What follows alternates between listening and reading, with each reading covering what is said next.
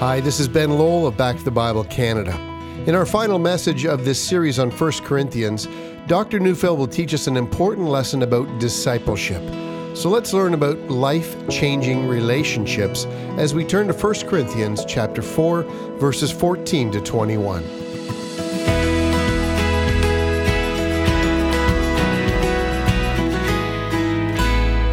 Robert Schmidgall said, We teach what we know, we reproduce what we are. You see, that statement, we learn the difference between an educator and a discipler. An educator teaches, a discipler trains. An educator gives knowledge, a discipler gives wisdom. An educator gives facts, a discipler gives skill. An educator hands out written assignments. A discipler hands out living assignments. An educator confronts us with exams. A discipler confronts us with life. An educator tells us what to read, and a discipler tells us who to watch and who to be like.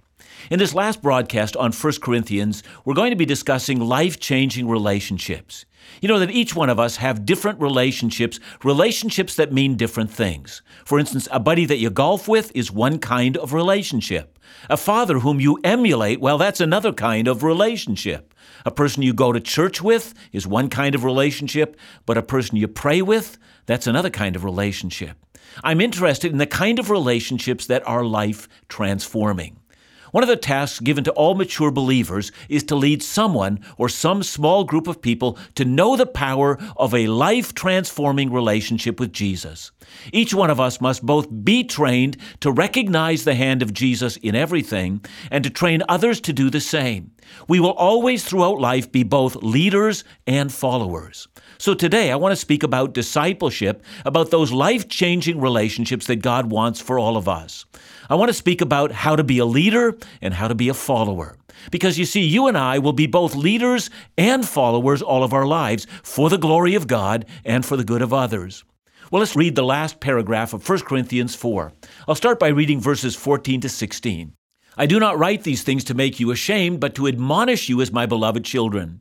For though you have countless guides in Christ, you do not have many fathers. For I became your father in Christ Jesus through the gospel. I urge you then, be imitators of me. So let's talk about life changing leadership. P.T. Forsyth gave a great principle of life changing spiritual leadership. He said, You must live with people to know their problems, and live with God in order to solve them. Because Paul had lived with the people in Corinth, he knew their problems. They were proud, they were divisive, and they were in love with the wisdom of the world. They emulated their pagan culture rather than the Jesus culture. But because Paul lived with God, he knew exactly what they needed. They needed the mind of Christ. But that was only half the challenge. The other half of the challenge is to know how to teach them. What kind of leadership would be life changing? Now, note how he begins. The first word that describes the kind of life changing relationship that Paul had with the Corinthian church is the word admonish. I write to you, he says, to admonish you and not to shame you. I know that the word admonish is an older word, but in today's English word, it means to caution someone or to give them a word of warning. In fact, that's the first task of life changing relationships. It warns. Paul knew that a Christian life is fraught with all kinds of dangers. For instance, there are heresies, wrong beliefs. It's so important that believers are not confused about truth. Secondly, the battle for faith and the war against unbelief. Thirdly, the tenacious tug of the world, what the older theologians called worldliness. Fourthly, there's the battle against the flesh and the temptations that we're all prone to. Fifthly, there's the struggle against Satan who seeks to undo us. Then there's the reality of hardship, illness, persecution, discouragement. There will be times when you might feel God is far away. All these stand in the way of anyone being who Christ wants them to be. Anyone who would lead others must warn that there are great pitfalls along the pathway of spiritual growth. And, for this church, there were the problems of divisions and their love affair with what went for wisdom in the pagan city of Corinth. Now, I want you to notice Paul's tactic. He warns or he admonishes, but he does not shame. There are parents who raise their children with shame, and there are Christian leaders who try to shame people. You know, I find that all that shame does is that it that it drives sin underground. But warning, well, warning helps us to identify the dangers that are there. You know, not long ago, I was in a parking lot and I watched a little boy, about three years old, running as hard as he could away from his mom straight into the parking lot, in which there were all sorts of cars. The little boy had just begun his mad dash with no thought whatsoever when his mother went dashing out after him and caught him just as he was about to enter the area where the cars were moving. And what do you think she did? She said, Johnny, take a look at those cars. And then she told him about the dangers she was warning. She didn't say, I'm so ashamed of your behavior today. She said, If you do that, you could be badly hurt, and I love you. And that's what Paul was doing with the Corinthians. And that's what every single discipler does. The pathway to the celestial city is fraught with danger. Discipleship warns, and secondly, it loves. I love this line in the second half of verse 14. Paul says, He is not shaming them, but warning them, as my beloved children. Paul could have said, You stupid Corinthians, you're divisive. You're in love with this worldly wisdom. You understand nothing about leadership. I don't even know how you can call yourself Christians. But he doesn't do that. In fact, when he began this book, he began by telling them that he was thankful that in every way they were enriched in all speech and knowledge, and that the testimony of Christ was confirmed among them. Yes, he notices what's going well, not just what's going poorly. You know, there comes a point in every discipleship relationship where the discipler is frustrated or even disappointed in the progress of the new believer. But look at what Paul calls the Corinthians beloved children. That word for beloved comes from the Greek word agapao. It's the kind of love that's given for the undeserving, the very kind of love God has for us. And that's exactly the kind of love Paul had for the church in Corinth. Later on in 2 Corinthians 12, 14, and 15, he expressed that love perfectly. He says, Here for the third time, I am ready to come to you. And I will not be a burden, for I seek not what is yours, but you, he says. For children are not obligated to save up for their parents, but parents for their children. I will most gladly spend and be spent for your souls. See, if you're going to disciple someone, it will cost you something in the end. You know, in a way, it's like raising children. You know, if Kathy and I had known what the costs were to raise children, well, I think we'd have had pause for a moment. We would have wanted to catch our breath. And I don't simply mean financially, you know, I mean emotionally. I mean, time wise. I mean, a hundred different ways. I mean, one thing that a child does in your life is that children will take every last selfish inclination that you have and suck that right out of you. You must gladly spend and be spent for their souls. That's your calling. Well, that's what discipleship does. It costs you, it costs to love. So, life changing relationships are warn and they love, and thirdly, they also reproduce. Paul says that he recognizes that the Corinthians have many guides, but not many fathers, and he's their father. The Greek word for guide here can be translated as a tutor. In the ancient world, tutors were home instructors for children. They were usually slaves who were responsible for basic training and moral upbringing of small children. They are people for whom uh, the family would rely for help in raising their children. Paul is saying that's the same in the church. There are all sorts of people who help in so many ways. They teach, they lead, they help, they guide, they organize, they encourage. Well, really, we can talk about all the spiritual gifts that God's people use to serve the Lord and each other. But there has been something special about his relationship with the church in Corinth. He had himself led a number of them to Christ. He had discipled them. He had trained them to use their gifts in the service of Christ, and he had laid out the foundation for this church. Yeah, he felt very personally responsible. And in these ways, he is their father. Now, you and I know that in the normal world, you become a father when you have a baby boy or a little baby girl. And I remember when our first child was born, I was just staring at her. I was holding her in my arms. And I remember saying to myself over and over again, this is my own flesh and blood. This is my own flesh and blood. And I remember thinking, I could lay down my life for this child today. See, it was wonderful. I had become a father, and I loved that. But in the same way, I remember the first time I had opportunity to pray with someone and lead them to Christ. You know, before that, I had prayed that God would give me one day just one such opportunity in a way I never knew was possible. I felt a greater stake in that person's spiritual future than I could possibly know. Life changing leadership warns, it loves, it reproduces, it wins people to Christ, it trains people to be full fledged followers of Jesus. I hope you're getting a perspective of leadership that isn't about just telling people what to do.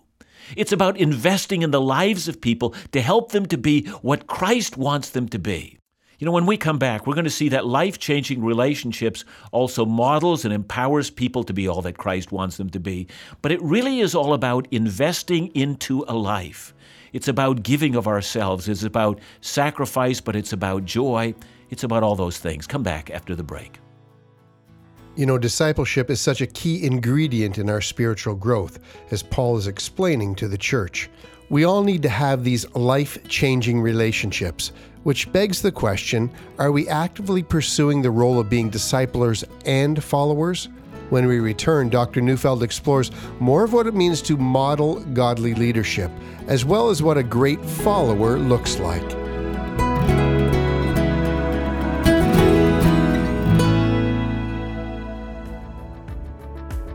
Imagine walking the very streets that Jesus walked, or placing your foot into the Sea of Galilee. If experiencing the very places Jesus, Paul, David, and so many others lived and taught is something you've always wanted to do, then make plans to join Back to the Bible Canada for our 2021 Israel Experience. Consider this your personal invitation to join Bible teacher Dr. John Neufeld, Laugh Again's Phil Callaway, and very special musical guests, along with the Back to the Bible Canada ministry team for a trip of a lifetime, April 11th to the 19th, 2021. Experience the sights, sounds, history, and culture of Israel, making the Bible come alive. And for those who'd like to extend their experience, we're also offering a Jordan extension. So to learn more or to register today, Call us at 1 800 663 2425 or visit us online at backtothebible.ca.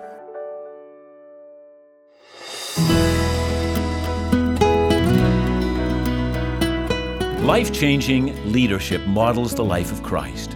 In verse 16, Paul urges the Corinthians to imitate him. It's been said that this verse is the most challenging verse in the entire Bible. Which one of us has the courage to say, if you want to learn to be more like Jesus, just hang around with me and watch me? Then do what you see me doing. That's how you follow Jesus. But lest we think that only Paul can say this, think again. In 1 Timothy 3 and in Titus 1, Paul sets out the standards for an elder. That's a leader in a church. And one thing's clear of the 23 characteristics of an elder, only one of them, that is the ability to teach, is given as a job description of an elder. That's what elders do, they're teachers. The other 22 characteristics speak not about what an elder does, but who an elder is. And roughly speaking, we can divide that list of 22 characteristics into four separate categories.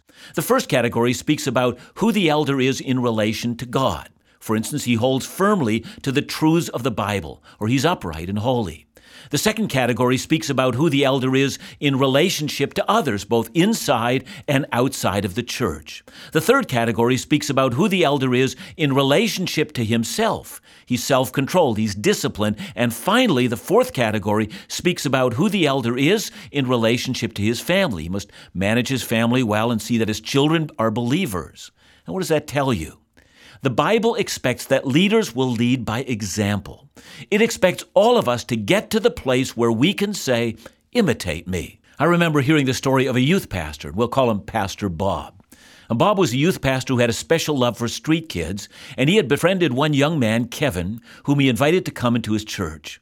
Well, Kevin showed up quite nervous because he had never been in a church before, and he really didn't know how to act.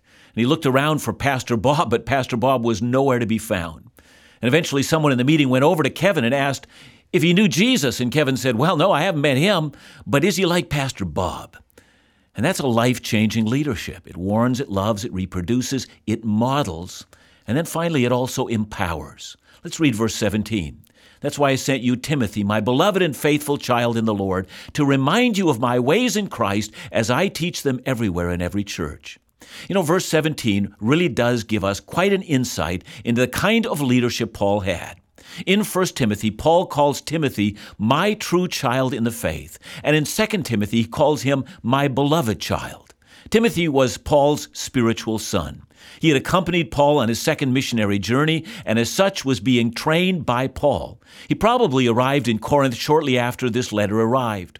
You know, in 1 Corinthians 16 17, at the end of the book, Paul writes, I rejoice at the coming of Stephanas and Fortunatus and Achaicus, because they have made up for your absence. Well, those three men probably arrived in Corinth with this letter. Now let me read Acts 19 21 to 22. Now, after these events, Paul resolved in the Spirit to pass through Macedonia and Achaia, and to go to Jerusalem, saying, After I have been there, I must also see Rome. And having sent into Macedonia two of his helpers, Timothy and Erastus, he himself stayed in Asia for a while. Now, most likely, since Timothy was in the area, Paul sent him a note telling him to hurry to Corinth. His role in going there? Go to a troubled church and remind them of the truths of the faith they had received. So Timothy was charged to do in Corinth what Paul would do if he could have gotten over there right away. And what does that tell all of us? It tells you that Paul had reproduced himself in Timothy. It now didn't matter if it was Paul or Timothy, the Corinthians would get the same message. And that's the final lesson in life transforming leadership. Leadership is not done until the person being led is empowered to act with the same power and authority as the leader. Leadership always looks to give the ministry away to another generation of leaders. That's what Paul wanted Timothy to understand as he wrote the last letter before his death. You then, my child, be strengthened in the grace that is in Christ Jesus, and what you have heard from me in the presence of many witnesses, entrust to faithful men who will also be able to teach others. Now, do you see the progression? Paul, first generation, disciples Timothy, second generation of leader. Timothy then entrusts that to a faithful man, third generation, who will be able to teach others, fourth generation. Paul always thought of who would be left behind him after he was gone, who would carry on. Let's put it another way. The next generation ought to look back at us and have been encouraged to carry on by our faithful witness. But we're not yet done. Paul has been talking about life transforming leadership, but now he turns to life changing followership. There are in this passage four principles of being the kind of follower that will eventually become the right kind of leader. Here's the first of them followership is humble. Verse 18 reads, Some of you are arrogant, as though I were not coming to you. See, that was the big problem at Corinth. They were arrogant. Paul has said it before, back in verse 6. He has said they were puffed up in favor of one over the other. And it needs to be said that the greatest hindrance to many people growing in Christ is that they are incapable of being humble followers. But look again at verse 18.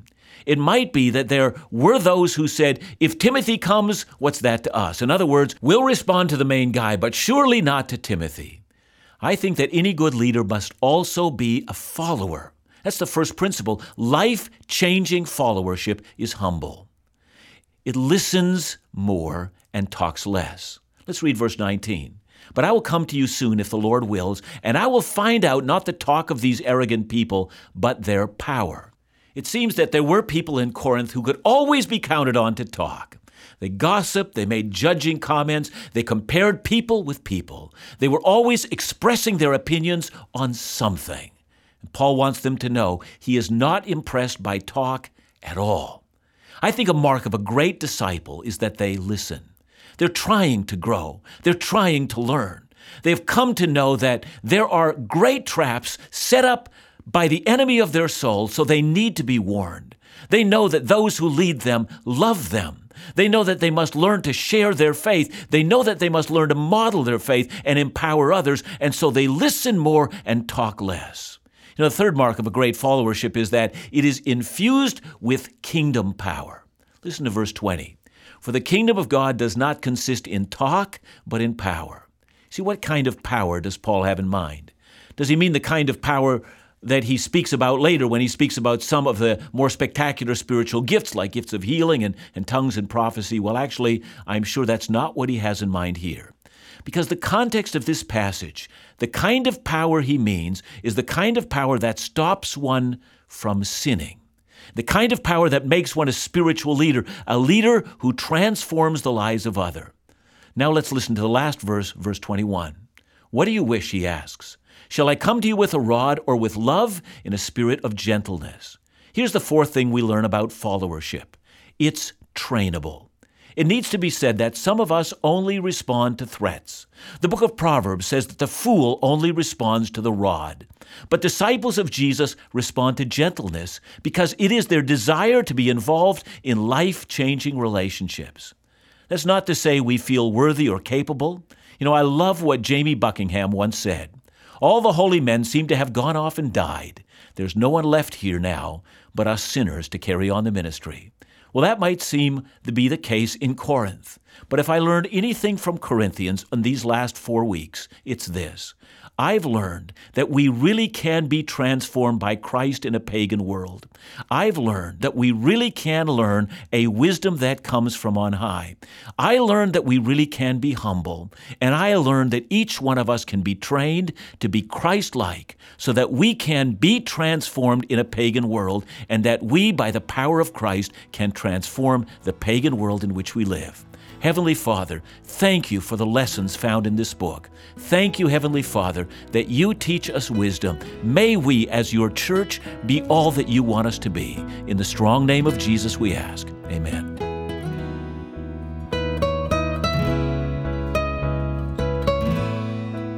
John, thanks for a great series in 1 Corinthians, but I wanted you to pass on something to the leaders of today. You said leadership always looks to give the ministry away to another generation of leaders. What are those things that you feel are so necessary to pass on? Wow, thank you, Ben. Um, there's so much that one can say. I think would probably say at the outset make a prayer and the study of the Word central focus of your life. Um, I, I, can't think of anything other than uh, pouring out the resources of your own heart on those kind of matters because that's how you stand before the congregation. When you stand before the congregation, be a man of God. Uh, don't simply go through some motions. I think that probably is the most important thing that I can share. And then the other thing is, when you go through hard times, count it all joy to identify with Christ in those things. Um, don't take yourself too seriously. And remember, in the end of the day, Christ will settle accounts. You don't have to. So, those are maybe two things I'd like to share. Well, as we wrap up this four week series, we've indeed learned about so many relevant and important issues in the first four chapters of 1 Corinthians. Issues that apply so readily to our own walk with God, but also about the life of the church in general. I think this closing line sums it up well that foolish and fallen people can be transformed to represent Christ in a pagan world. So let us be hopeful as we wrestle with these struggles within ourselves and in the body of believers, and remember that this is God's church we're building. Let us not only soak in Paul's teachings, but ask the Spirit to help us to apply them every day. Back to the Bible Canada, leading you forward in your walk with Jesus every day.